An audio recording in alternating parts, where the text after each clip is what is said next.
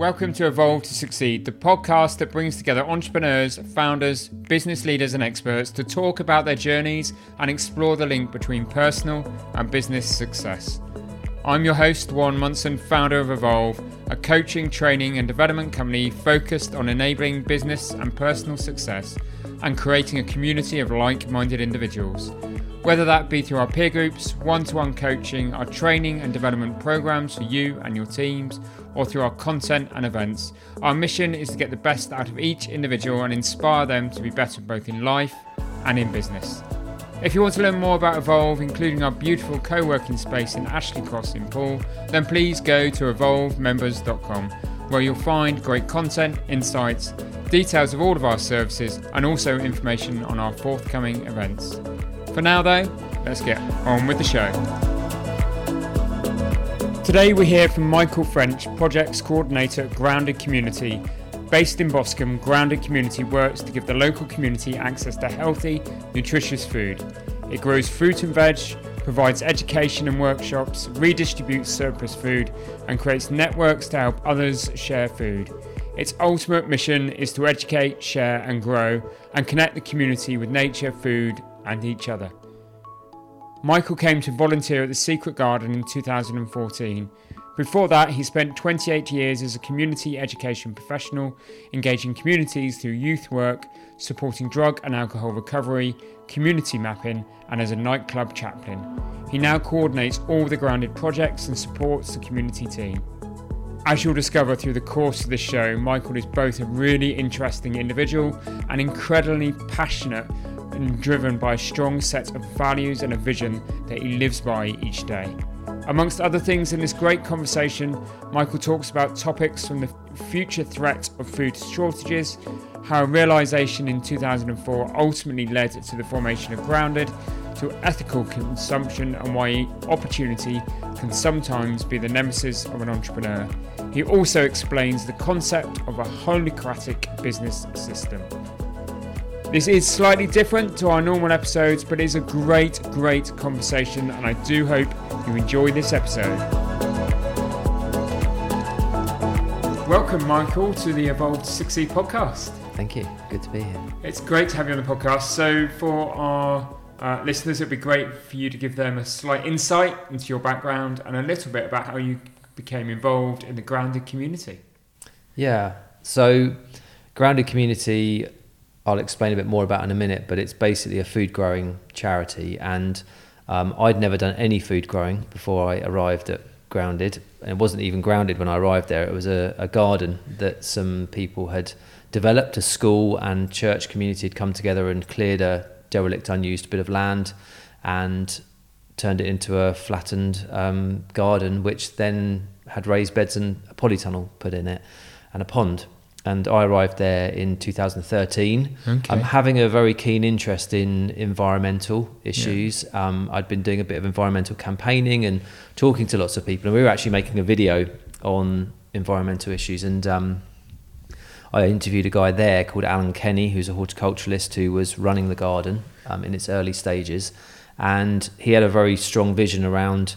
Uh, helping people learn to grow their own food, okay. and it and it really hit something in me uh, resonated with me, and I said, right, well, I'm going to give up some time here, and so I started volunteering two days a week.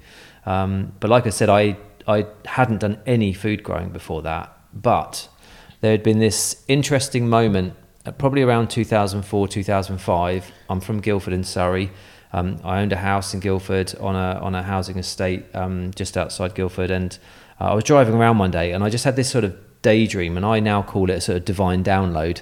um, and it was three things. It was there's going to be food shortages in the future. You need to learn to grow your own food. Yeah. And and the and the, the voice I heard did say get the church involved because they'll be well placed to help. Yeah. Uh, the second was get rid of your mortgage, and the third was get rid of your bank account. So they were very interesting things they to me. Are three interesting things. And I was like, and I didn't, to, to, be honest, I don't have any recollection of knowing anything about any of those subjects at that time. Yeah. But subsequently, uh, I have understood lots of different things about society and the way things work and how agriculture is under threat. Mm. You know, food shortages are imminent, and we yeah. saw a bit of that with COVID, and I think it's going to get worse. Yeah. I think there's a lot of things that are happening in the background of agricultural industry, and we need to be monitoring that, watching it very carefully. Um, anyway, maybe go into a bit more of that later. Definitely. And then um, the mortgage element, you know, just being beholden to a system that you know we have big debts and we and it's for a long time and that kind of stuff. So and the banking, well, you know that's up in the air as well. You know with digital currencies Yeah. and all that sort of change in the world. And so I don't know really what I was being told, but I, I have kind of tried to be a bit obedient to that. And I have got rid of my mortgage. I have started to grow food. Yeah. I haven't got rid of my bank account Yeah, yet. we 'cause all there, need one There, there are there are no alternatives that I can see that are very strong at the moment. So I'm waiting for that one. But Right. yeah, so that's where I that's where I sort of arrived at really, having had a very strong community work background. Um, but like I said, just absolutely no uh, involvement in food whatsoever. So yeah, it was I- I- interesting. it is interesting, and um, we are going to talk about grounded. But I just need to talk to you about that kind of, you know, that divine moment that you say that you know you had this kind of epiphany moment of these three things. And did you act on it immediately? Well, the food side of it, I had, like I said, I had a house. It was a big house. I had a nice garden, and I sort of went right. Okay, I'll give this a go. And I got some pepper seeds, and I think I threw them in the ground and sort of covered them over with a bit of earth, and maybe got a few other bits, and nothing grew. And I just thought, nah, okay, well, I'll give that up for now, and I just leave it on the side burner, you know. And and so it just it just sort of yeah, literally that. And then I, it just stayed with me for quite a long time. And I, I moved to Bournemouth um, in 2008 to actually do nightclub chaplaincy. So I was a chaplain to the nightclubs. I was working in the night scene three nights a week, out till four in the morning, looking after drunk people. I lived in a vicarage in the town centre. Um, and we actually started growing food in the back garden. We had a Polish. Um, no, not Polish girl, uh, Czechoslovakian girl who Yeah. lived with us, and she uh, had some gardening background and said, "Oh, I'd love to get an allotment." And I was like, "Oh, yeah, that's good. That resonates Yeah, with me. Yeah, let's do it." yeah. So we started that, but that wasn't that successful. Um, and so yeah, I had these sort of failed attempts, really, Yeah. I suppose, if you like. Which, if you talk to any gardener, that is what happens. It's failed attempts that you keep going at, and then eventually maybe you succeed. I suppose it's like anything in life, isn't Yeah, it? You, you improve and you focus. But it's interesting, isn't it? Because there is a correlation there with business and people saying about having visions and having a purpose and Mm. have, setting out to say, right, this is what I'm going to do, and not losing sight of that, even though you know we hit hurdles along the way. Yeah, Keep Mm. Yeah. focused and I have this I have this thing about vision um, that I've understood. It, it's this thing about if you have a vision, you hold on to it for quite a long time, and you keep it in your periphery, and in your periphery you sort of carry on with what you're doing right now, but at the time that I think that vision will come into line, it comes into your vision sight. If you know what I mean. Yeah. So so I always keep whatever I've heard or whatever I'm holding in this periphery, and it's always on my radar yeah, but it's not necessarily what I'm doing right now. But eventually, all the things I've ever been told, I think, really have sort of come into some sort of alignment.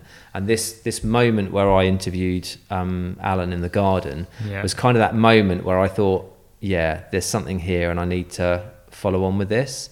And Wow. so that's that's what I That's what you did, and that Yeah. was ten years ago, 2013. Yeah. So grounded community, and it was one site in Boscombe Yep. that yep. stage. Secret Garden, it's called, um, at the back of St Clement's Church in Boscombe. Yeah. Um, so it was an old bit of church land. They chopped a, a vicarage garden in half and then just left this land to, to go to rack and ruin. So it's a beautiful Victorian walled garden. Um, it's got high walls, brick walls all around it. And um, yeah, it, it was cleared, like I said, by the church. And then we came along, um, I came along 2013, 14, and Alan had already been there for a year or so preparing it. And we built, started building volunteers and people coming, but um, we also started to develop ideas around what it could be, Mm. and we started an enterprise. So our initial element was setting up grounded enterprises, and that was to grow food. Yeah. And we did start to grow food, and we were selling it in Bournemouth, and I managed to um, acquire um, a greenhouse at a farm um, in the New Forest, and it's only 15, 20 minutes away from town. And I was going with volunteers three times a week. Um, in a 40 meter greenhouse, it's quite a big space for me as a as a new grower. And Alan had to help me. yeah, Alan had to help me, and so did the people who owned the land. Helped me quite a lot in understanding what I should be doing. And but we grew a lot of food, and we were supplying food boxes to local people, and um, you know maybe 15 to 20 boxes a week, and um, in the in the peak periods of, of the year, and you know making a little bit of money. Not um, I wasn't getting paid anything Mm. actually at that point, and I have done this did it for six years without being paid anything. Um, but we were had a vision and we wanted to grow more food. And then around the end of 2018, um, it'd been become quite hard work at the farm. The um, irrigation system wasn't working. We had to water everything by hand, and it was just yeah a lot of work. And I thought, you know what, I don't really want to just be a food producer. Yeah. I want to help people grow their own. That's what we started this for. So I came back to to Boscombe and I and I talked to people and I said, look, I think we need to do more than just growing food. So we began to shape the idea of this charity. And so what happened through 2019 into 2020 was that we we shaped Grounded Community Charity, which is now an education focused charity that's still based at the Secret Garden, but we've now expanded to uh, five different sites and we have 10 part-time paid staff um, as well as about 150, 170 volunteers. Wow. So we've got a lot going on um, and a lot to manage Yeah. really with a small, a small hours. You know, in terms of a team, we've got 10 people, but they're all part time, so we don't have a huge amount of hours to to to organise all of that. But it, it has really taken off, and especially in the 2020 COVID year, it, it sort of boomed. Yeah, so yeah. And was that because of that piece around food shortages and that kind of thing, or did you? Was it a time when the grounded community found its space within the kind of community and, it, and in its charity work? Yeah, well, it's interesting. I mean, if I go back to that that sort of vision, you know, of there's going to be food shortages in the future, you need to learn skills that have been lost, sort of Yeah. idea. Um, you know, this moment in 2020 where we started hearing about food shortages and we start, everyone started wanting to grow food in their own gardens, and people had time, so they started to buy all the seeds up. And we, where we normally get seeds from, we're running out of seeds, and it was like, wow, this is crazy. And instead of having 10 to 15 volunteers in the garden, we had 30 to 40 because it was outdoors Yeah. and people wanted activity. So we were suddenly just, you know, inundated with inquiries and interest and, and whatever. And we just become a charity. So we were like, whoa, okay, well, we've obviously in the right place here, Yeah. um, doing the right thing. So, yeah, that for me was a, yeah, kind of pinnacle moment where it was like, yeah, we are definitely Yeah. in the right place. And I maybe I've heard right, you know, in terms Yeah. of that sort of 15 year ago thing. Um, yeah, okay, well, let's go with this. And it, it has just, yeah, sort of. And you've been able to maintain that momentum and, and that kind of Yeah. Absolutely. I mean, even just more so, just kind of taking off, really, I guess. And Yeah. we're trying to plateau actually, and just trying to maintain, Right, you know. consolidate yeah, because we, you you know, in our first year we didn't have any money, and then we got a thirty thousand lottery grant, which was great, a great start for us, and Yeah. um, that was part of the COVID emergency fund. Yeah. So we were, we partnered with a uh, community fridge. If you're not familiar with community fridges, it's a fridge. This one was in a library.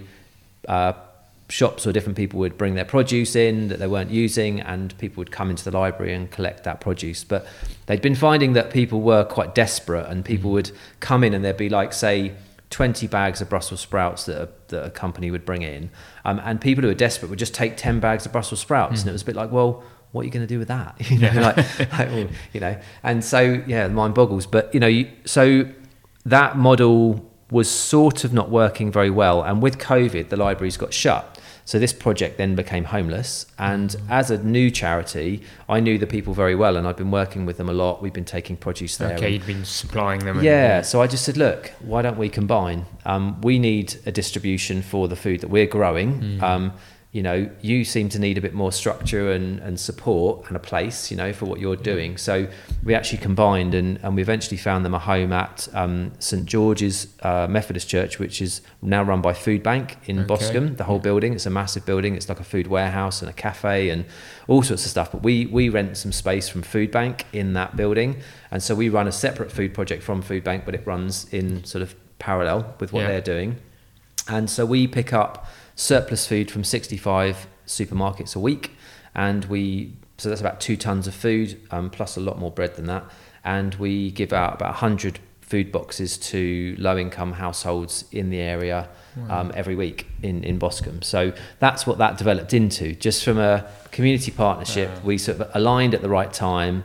Um, yeah, they were homeless. We needed some, you know, some distribution. Yeah. So, so yeah, it just came together, and we've now got a very strong team down there that, that are there many more hours than they're paid for, and um, yeah, giving giving the community Brilliant. food that would otherwise be wasted. Otherwise, would go to waste, but does get spread out back out into Yeah. the community. Yeah. But it's interesting, isn't it? I suppose that resonation with business again kicks in is that sometimes there's serendipity opportunity comes along, doesn't it? And Mm, mm. again, when we've had other charities on the podcast, it's you, you think a charity and a business there's no alignment at all, but there not There there is. Mm. There's there's a lot because it's about seeing the opportunity, isn't it? Yeah, And yeah. collaboration and making things Yeah. happen and and actually putting the pieces together to create something Yeah. better and great. And Absolutely, yeah. Now, just just very quickly, because you mentioned the word opportunity, I've been really pondering this this week. Actually, um, the I heard this phrase someone told me once that was that opportunity is the nemesis of the entrepreneur.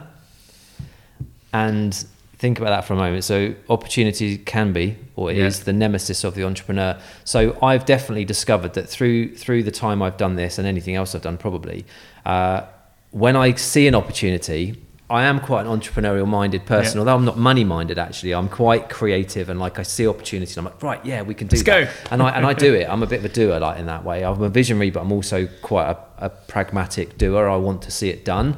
Um, so yeah, I, I know that I've fallen short a number of times or been distracted by the opportunity Mm-hmm. By the shiny new thing. Yeah, the shiny magpie new thing. So so you know. Uh, one of those things actually was the Sovereign Centre. Um, we tried to establish some raised beds on the roof of the Sovereign Centre. Yeah. Um, and, I- and I was, knew I was going to do that, and it was a positive thing. Um, but I got offered um, a load of AstroTurf from uh, Littledown when they were changing all of their outdoor football beds. And I was like, great, yeah, we can get all this AstroTurf in for free, and it'd be brilliant. We can make a, like a garden up Yeah. there on the Put the concrete on the fire- concrete flat- floor. yeah, Yeah, beds but when I got it dropped off, it was like tons and tons and tons of this stuff, and and it was full of this black um, like rubber compound stuff that they put in it to soak Right. up the water. And when they dropped it off, they dropped it so hard it broke the the um, paving slabs that it dropped on. We couldn't even move it because they were so heavy. And it, honestly, it took us three months of weekends to sort this stuff, cut it up, shake all this rubber dust. We filled one of those huge containers full of this rubber dust out of it.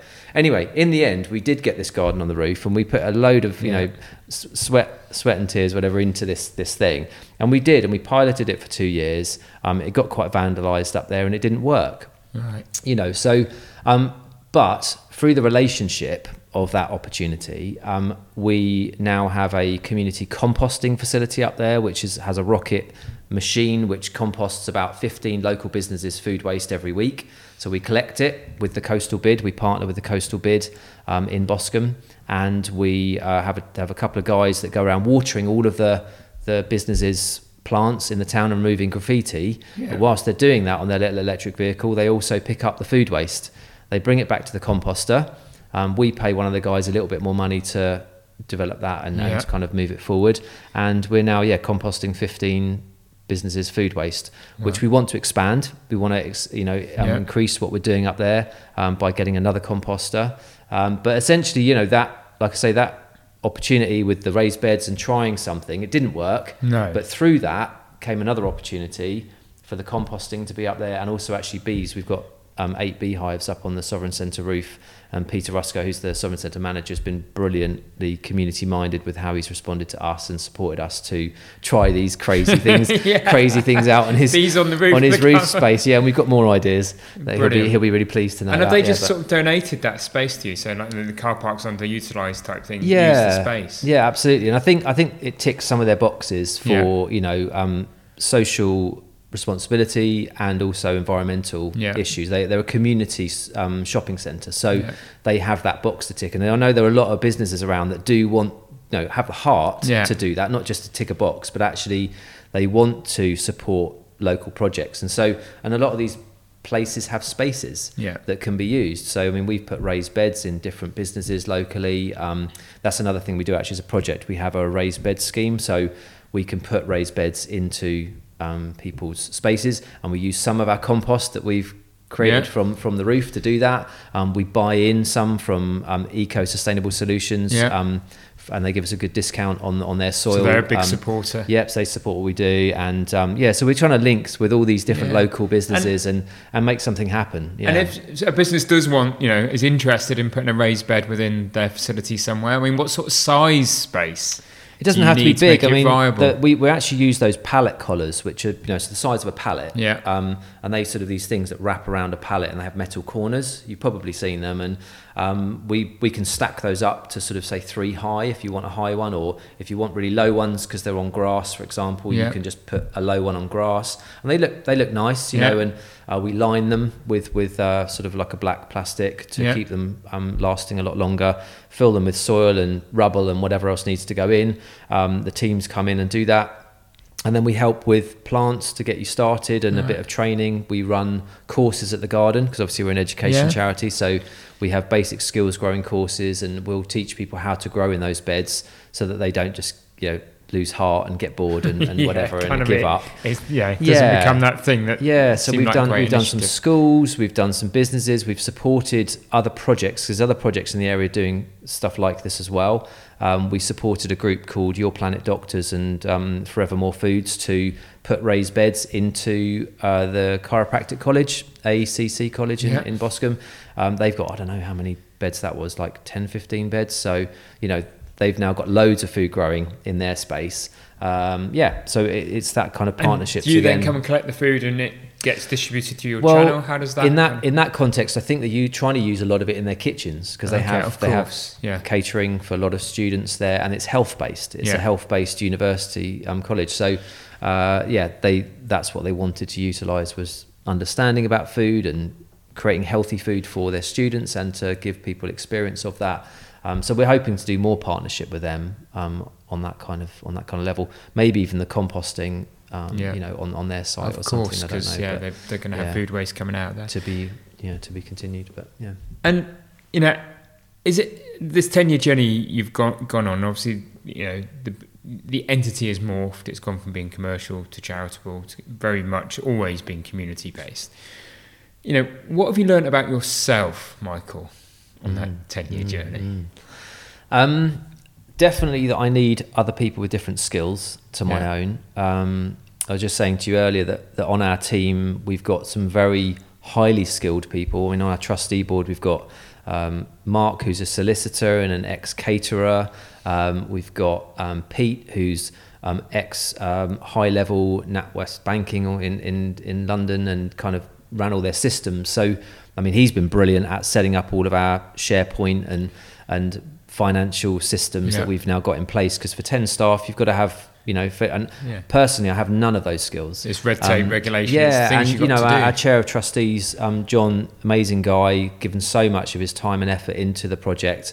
Um, he's an engineer, um, has worked for Bournemouth Steel for for years. Um, doing all their bids and all their you know Yeah. bid writing and stuff. Um, he's actually just got a, a new job with the Parks Foundation um, as their CEO, I think. The new CEO. So I mean, again, he's got and he'll be brilliant at that job because Yeah. he's he's got all this background of kind of caring in the community and exactly what the Parks Foundation want to do locally.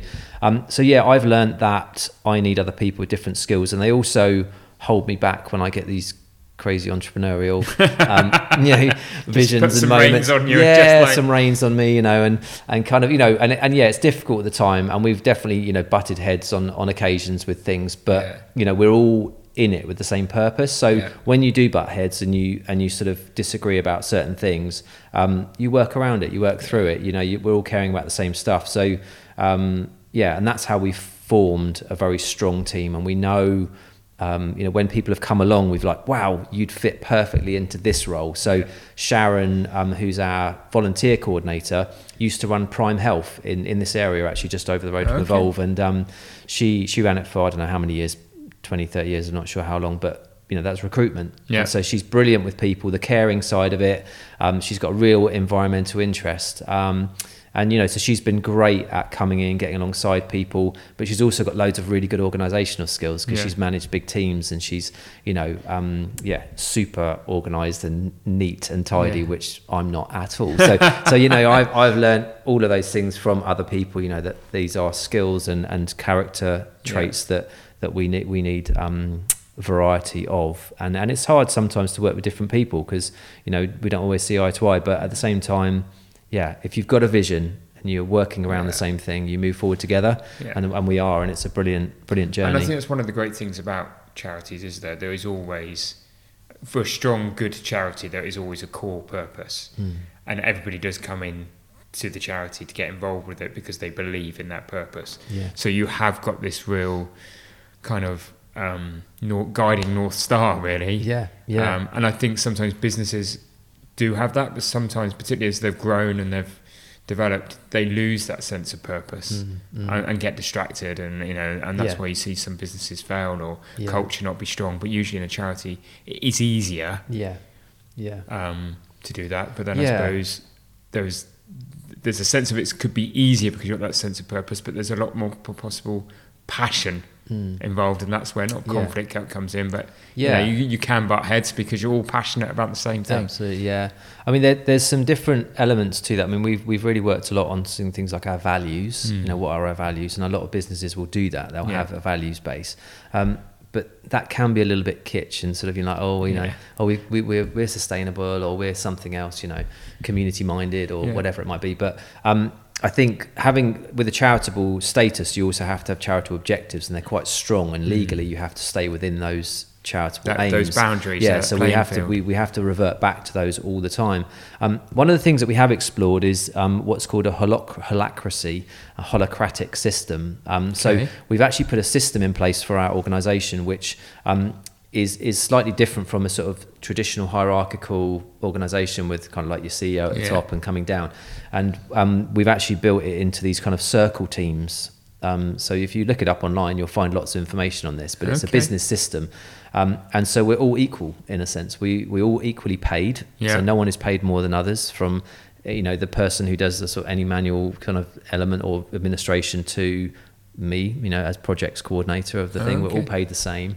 Um, some of us will do less hours than others, even though you know um, we, we're probably more more kind of crucial in a sense to the to the operations. But um, so yeah, it's a really interesting system, and we've done a lot of training on it and trying to understand how it can work. So you might have you, know, you have your marketing team and your different teams, but you have overlap and roles. So and that overlaps in the middle, is yeah, things that overlap, and each project has a team as well. And you, you know, you each have meetings, and then we have a projects meeting which comes together, brings them all together, and kind of shares, you know, monthly with each other what we're up to, and tries to, you know, and if there's crossover and overlap, everyone else gets to hear about that and where they could fit Wow. into that. And so, yeah, it's trying to just trying something different, I guess. Um, Yeah. yeah, it's an that's an interesting journey. How long have you us. been on that journey? Um, we we started trying it fairly early on in the charity. Like, so, so 2020, maybe like 21, we Yeah. started trying. So about, about two years. Um, Okay. But we're learning all the time and developing bits of it, and Yeah. you know, getting better at meetings, for example, because there's certain ways that you can hold meetings within the holacratic system, and um, you know, some of those are really beneficial. Like there's a decision making tool that you can use, and you almost like go round five times in the group to kind of get a consensus. Yeah. Um, it's not a voting system, but you kind of once you've talked around this sort of situation that you're trying to decide on as a group, it's really amazing actually how you sort of come into this agreement between you because you've heard everyone else and you've kind of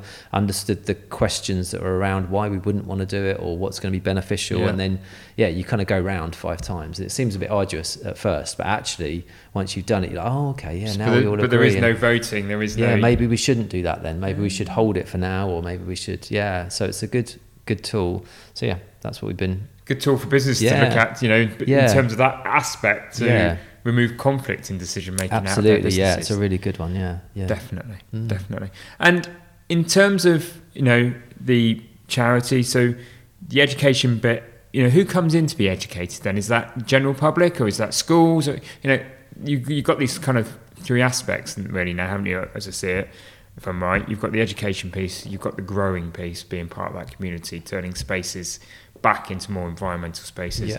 And then you've got the how you use that food and how it's deployed yeah. for the better of the community into food banks, boxes, and that kind of thing. So we just start with the education piece. Yeah. You know, how does that work? How did that come about? Uh, so, like I said, I mean, we we had this desire to see more people learn to grow food. Yeah. We we've lost the skill and the connection to our food. Yeah. You know, even even to be honest, some of our grandparents' generation Yeah. were at the end of the sort of you know. Um, Second World War, vic- victory gardens, um, where at the end of the war the food was more scarce. They had to learn to grow more Yeah. food, and so I think we went from something like twenty five percent of our produce to ninety percent of our produce in Britain in the space of nine months. It was that big a jump through people starting to learn to grow. But the problem is we've got now. At that point, they still had skills from their parents. Yeah. They still had more land around them. They Yeah. still I had can remember growing up, even my mum and dad having a space at the end of the garden where they were growing veg. Yeah. And if you probably looked in all of the gardens, yeah, you know, this is 70s, early 80s. yeah, yeah. Every garden probably had a bit of that going on, but you wouldn't see it now, would you? And, and if you talk to older generations, most of their houses were quite big gardens. Yeah. Whereas now with smaller gardens, most people have tarmac them, Yeah. you know, all that kind of stuff. And also we've lost the skill, and we Yeah. don't even know anyone who knows how to grow food. You know, we may have a relation or a neighbour or someone, but we've kind of lost that connection. So a big part of what we've been trying to do is to reignite that in Yeah. the community and get people skilled up. So we've been doing a basic skills course at least once a month, um, and that's anyone really in the community. And we, we have a donation basis, so we don't want to eliminate anybody from being able to afford to come and do the courses. Um, but obviously, if people pay full price, it often helps us subsidise others that come along. Um, so it's a few hour course on a Saturday usually. So yeah, it's a real mixture of people in the community, and I think there is still this um, probably quite a sort of middle class like novelty element to oh, I want to learn to grow food and keep Yeah. bees and harmonise whatever. But Yeah. um, but um, I think that as as um, society understands that uh, you know we've lost that connection and, and we Yeah. need more food grown, there will be a necessity, and I think that's where we're going to see even more need for this this sort of element. So we're we're like I feel like we're set up now to respond to a need, yeah. and I think it will come more and more. Yeah. I see it. Um, but the other thing we do is things like we, this week we've done um, a number of uh, bee experiences for kids. So we've got um, an educational beehive with a glass top in our second secret garden um, called the nursery garden, and we took I don't know how many kids were this week, maybe like a group of ten, but we've done like six groups I think in the, in this week or something. So sort of sixty kids or however many have got to go and experience bees, put on bee suits, get right up to them, see how they work, hear a talk from our beekeeper, and you know, Yeah. and have that experience, and the families too. So um, yeah, that that's great, and obviously connects people. It's like, oh, I didn't know that's where honey came from, or you know Yeah. that sort of thing. Where they might do in some way, but Yeah. until you really get up and See it, see inside see a hive and see them working and going crazy and whatever they do, um, yeah, it's a whole different experience. So that sort of stuff, that experiential Yeah. element um, to education. So it's not like we do these courses where you sit in a classroom and you learn all this stuff. It's literally you know hands on. This is how you pot something. This is how you collect seeds. This is where you get this from. You know, Yeah. um, this is how you start a garden. This is how you start growing something. And it can be as simple as yeah, a few tomatoes on a windowsill to I've got this big area in my garden. What do I do with it? You know, so we, we try and uh, approach all all of those. All angles and yeah, cover all of all those, those levels, kind yeah. of bases. yeah. And then obviously you've got the growing bit, which we've kind of talked about with the five sites now. Are you Mm. looking to take on more sites? No, we're not really. I mean, I think that's the point. We we're probably at capacity of the spaces that we want to operate in, um, but we want other people to start Yeah. growing spaces. One of the things I'm doing personally um, is um, going back to the farm that I originally was growing in. Um, having now got grounded to the point where it's kind of maintaining quite Yeah. well, and we've got a good team. Um, I've taken a day out of my week to go back to the farm and start to try and get that back up and running and growing more food. Because what I see is that, yes, great, we're going to do urban growing and people are going to start growing in their gardens and we might start collecting um, from fruit trees that are in people's gardens that they're not, you know, Yeah. utilizing. Um, but the periphery of town has lots and lots of spaces and fields and um, far, small farms that some of them may be struggling that we need to start supporting and Yeah. connecting in with. So there's a guy um, called Lawrence who's doing this Forevermore Foods project. It probably is going to turn into something called Knock Knock, um, nurture our community quite soon. But that's like a box scheme. And he really wants to see more food growing around the town so that the box scheme can support all these growers that are starting small holdings or one acre fields or Yeah. whatever they're doing. Um, and I'm continually hearing about more and more people that are doing that Yeah. or at least they're trying to. They're trying to form little mini tribes and groups that are kind of setting up fields. And I'm hearing about ones that actually have been there for a long time, but you've just never heard about because they've not been on our radar. Yeah. Um, so it's that sort of mapping process of looking around at what is there and then looking at what's needed. And I think what's needed is more of these kind of smaller, you know, market gardens, yeah. kitchen gardens, small holdings that people take a risk and sell, sell up their houses and go and buy fields and go and buy these things and get more food grown. So that's what I've done. I've sold my house. Okay. I've got rid of my mortgage. i am buying a field. Um, I'm not going to be a live in the field, but I'm buying the field and I'm going to be growing food in the field. And I'm linking it in with a farm, um, which has got these greenhouses, and we're hoping to set up a project there. But you know, again, try these things, yeah. see if they work. Maybe it will, maybe it won't. But it's like I think we have to start taking those risks. And for me, I I would see it as like a 200 year project. Right. I don't see that in my lifetime we'll see the outcome of you know what we're what we're doing now.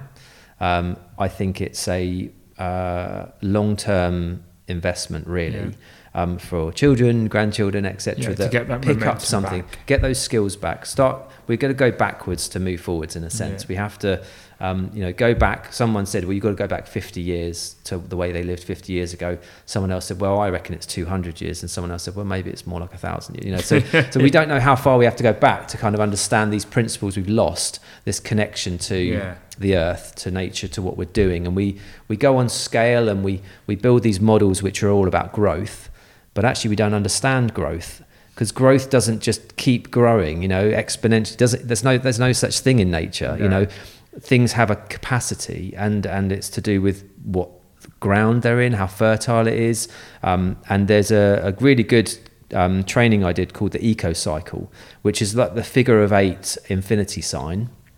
And the infinity sign has this kind of it's like um, you know growth and then there's like um, a kind of period of growth which is accelerated and then then it kind of is a decline. And then actually it goes into sort of death really. It comes right down into death and then it goes back up into sort of rebirth and and comes and reforms. And um, someone on this course said you know that all the best companies in the world are always adapting. Yeah. they're never static. They're never looking at permanent growth. They're always changing and you know going with the times finding the next curve. Yeah. yeah. absolutely. So when we look at these natural cycles um, it's not this you know sort of exponential growth thing. It's like we have to look at the natural way that things go. And so if we're just expecting that our company or our project is just going to continue to grow, grow, grow, grow, grow, grow, grow, you know, even if we maintain for a while, you can still grow a little bit more. But you know, there may be a point where you have to kind of dip down and then come back up Reset. again into something else. Yeah. So I think that's that's a really important lesson um, that we we try and adopt within our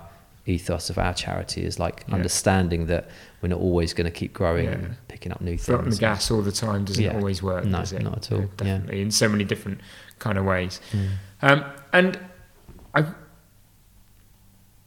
I think I, I need to ask because I'm quite interested in your view on you know this need to grow our own food again, get in touch with the earth again, be more environmental for all so many reasons. And on the other side of it, we have this world that is becoming more and more about commoditization. Mm-hmm. It's becoming more about the use of technology, the use mm. of AI. Mm. The two are always in conflict, aren't they? And mm. you know, what, what's your view on there becoming a point in time when actually, you know, one or other has to redominate? Yeah, it's it's interesting. Is I don't I don't know how much of a division we're coming to with mm. society. Um, whether but it feels really, like we are. Yeah, we're, we're certainly moving towards that. Um, and I don't know, like I talked about tribes earlier, I don't mm. know if we're going to get to this point where, um, you know, some people just say, well, actually, I'm out. You know, I'm not going to be involved in this system yeah. anymore. Uh, I I don't believe in that agriculture. I'm not buying that food. I don't believe in this technology. I'm not going to use my phone. I'm not going to bank. I'm not going to you know yeah. whatever system we reject. I'm going to homeschool my kids. You know yeah. whatever whatever decisions we make. Um, so I think we are hitting this this point of society where where we have some of those decisions to make and what I suppose the question is what can coexist with mm. each other you know yeah. will one yeah like I say will, will one species dominate the other yeah. I think we are being dominated by corporate sort of systems, yeah. if you like, by the banking system, by you know um, certain ideologies or something that certain people have, have said, well, that's the way that society should yeah. go. And actually, even globally now, we're seeing it globally, aren't we? It's sort yeah. of like a, a global value, really, that we're operating under. And, and we are extracting, we're, we're, we're taking more than we're giving. Mm. You know, there is some permaculture um, ethics um, of um, earth care uh, people care, and fair share. So taking our fair share. Those three ethics in permaculture, permanent culture, it's um, a gardening sort of element, um, are really important. And understanding fair share in business, are you taking out more than you're giving? back Yeah. to the earth. And I know we talk about carbon offsetting and stuff like that, Yeah. but that really doesn't work. No, it doesn't giving money, greenwashing, giving money it, to the a lot of government, cases, you know, giving money to tax, Yeah. you know, um, because we I don't know burn a thousand tires or something Yeah. doesn't stop that polluting the air. It just No. and what did the government then do? Well, I don't know what they do. I mean, do they do they invest in weather control systems that go and spray the skies? I don't know. I mean, we've seen some evidence of that, you know, and let's not go down that rabbit No, hole. But but yeah, it- but it definitely definitely are some things that they're involved in in terms of trying to reverse this, you know, climate issue. Um, and I think they're going about it completely the wrong way. I think, and I think our narrative is is part lie. You know, it's not all lies because if it was all lies, we wouldn't believe it. But I think there is a narrative that's being told to us about climate. You know, elements. Um, And I was a climate activist for many years, but Yeah. I see the lies and I see that the corporate element to it and trying to divert us to other consumers, Yeah. consumables, um, whether it be plant based foods. There's a massive drive towards plant based foods and maybe in the future bugs and all that kind of stuff, you know. That do we want that? You know, like why can't we eat certain elements of meat? You know, Yeah. if it's grass fed, managed well, permaculture designed farms, small organic, you know, small holdings, for example, don't affect the environment at all. You know, No. they're actually very good for the environment. Yeah. You know, um, They good- regenerate the good soil. Yeah, environment, good soil sequesters carbon. You know, it's Yeah. like, and, and and the more of that there is, the better. So let's put money into the smaller Yeah. operations rather than perpetuating this huge system that does damage. So large cattle raising does with the soy production to feed the cattle and then the offshoots that goes into these big silos that gives off loads of methane Mm. that does damage the planet cows on a grass field pooing does Yeah. not create methane it doesn't you know it's proven um, you know and DEFRA and others should look at that but they don't anyway another another another, another thing but yeah so so I, I think we, yeah we are in a challenging time um, and I think the small local